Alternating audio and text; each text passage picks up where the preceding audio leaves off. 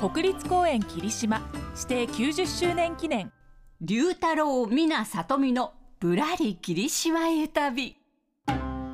この番組はいざ霧島キャンペーン実行委員会の提供でお送りしますさて今週も始まりました街歩きの達人東川龍太郎さんと温泉ソムリエアンバサダーの財津美奈さんですよろしくお願いいたしますよろしくお願いいたします、はい、よろしくお願いしますはい、そして霧島出身霧島大好きタレント赤塚さとみです今年国立公園90周年を迎える霧島を我々3人が夢ぐりするようにトークで巡ろうというこの番組温泉と歴史をテーマにお送りしておりますが先週は霧島神宮温泉郷エリアの歴史のお話でございました興味深かったですねそうですねは深いその中でたくさんの温泉があるんですよ、はいという温泉のお話にもつながりました。まずですね霧島神宮まず朱色の大きな鳥居がありますよね、ええ皆さん、はいもう目印にされてると思いますけれども、その鳥居をくぐった先に3軒の民宿が現在あるんですけれども、はいい、ずれも立ち寄り湯ができる、そのうち2軒がもともと今の霧島神宮の社務所よりも先の参道沿いにあったそうなんですよ。へあ、ーそうなんですよそうなんですよね、参拝者が霧島に行くってことは一泊なんですよ、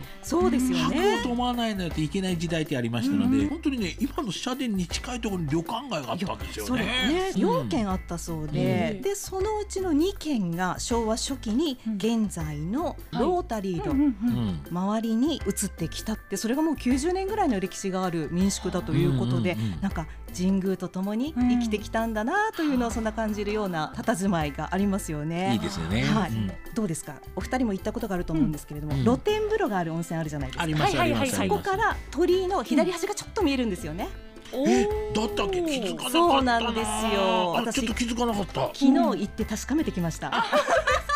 最近行かれたんですねそうなんえそうですかそうえー桜島と鳥居の左端がちょっと見えるっていう、へえ。そうなんですか、うんなので皆さんも確かめてほしいなと、あちーょっとありがたい気がしますね。それありがたいそうね入りながら拝めるわけですねそうなんですおねー。と泉質は単純温泉、単純硫黄泉なんです。はいまあかすかに硫黄泉の独特の香りがうんしました。なんかかすかっていうかですよ、はいあの辺りで入ってお家に帰ると、んあら霧島に行ったねみたいな感じになりますバレるそうそう。ちょっと白濁していたうり、ん透明な日もあったり、そうそうそうそうその辺は自然ってすごいなって感じですよね部分もありますね。あとちょっと離れたところにある泥パックができるところあるじゃないですか。でありますよねこれね女性に人気ですよね。ねえ楽しさもありつうんつ。そうそうそう、うんで硫黄成分含んだ泥パックなので、はい滑らかな肌あーに目指せる友達と一緒に行っておう顔も塗ってお互いに見て笑い合うって いうのが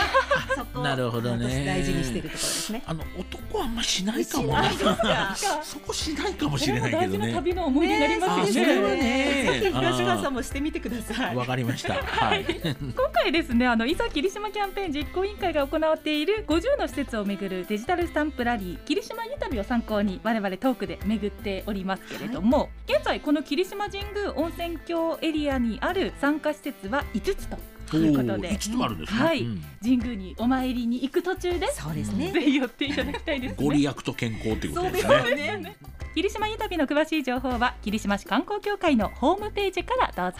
来週は妙見安楽温泉郷エリアの歴史のお話です。お楽しみに。この番組はいざ霧島キャンペーン実行委員会の提供でお送りしました。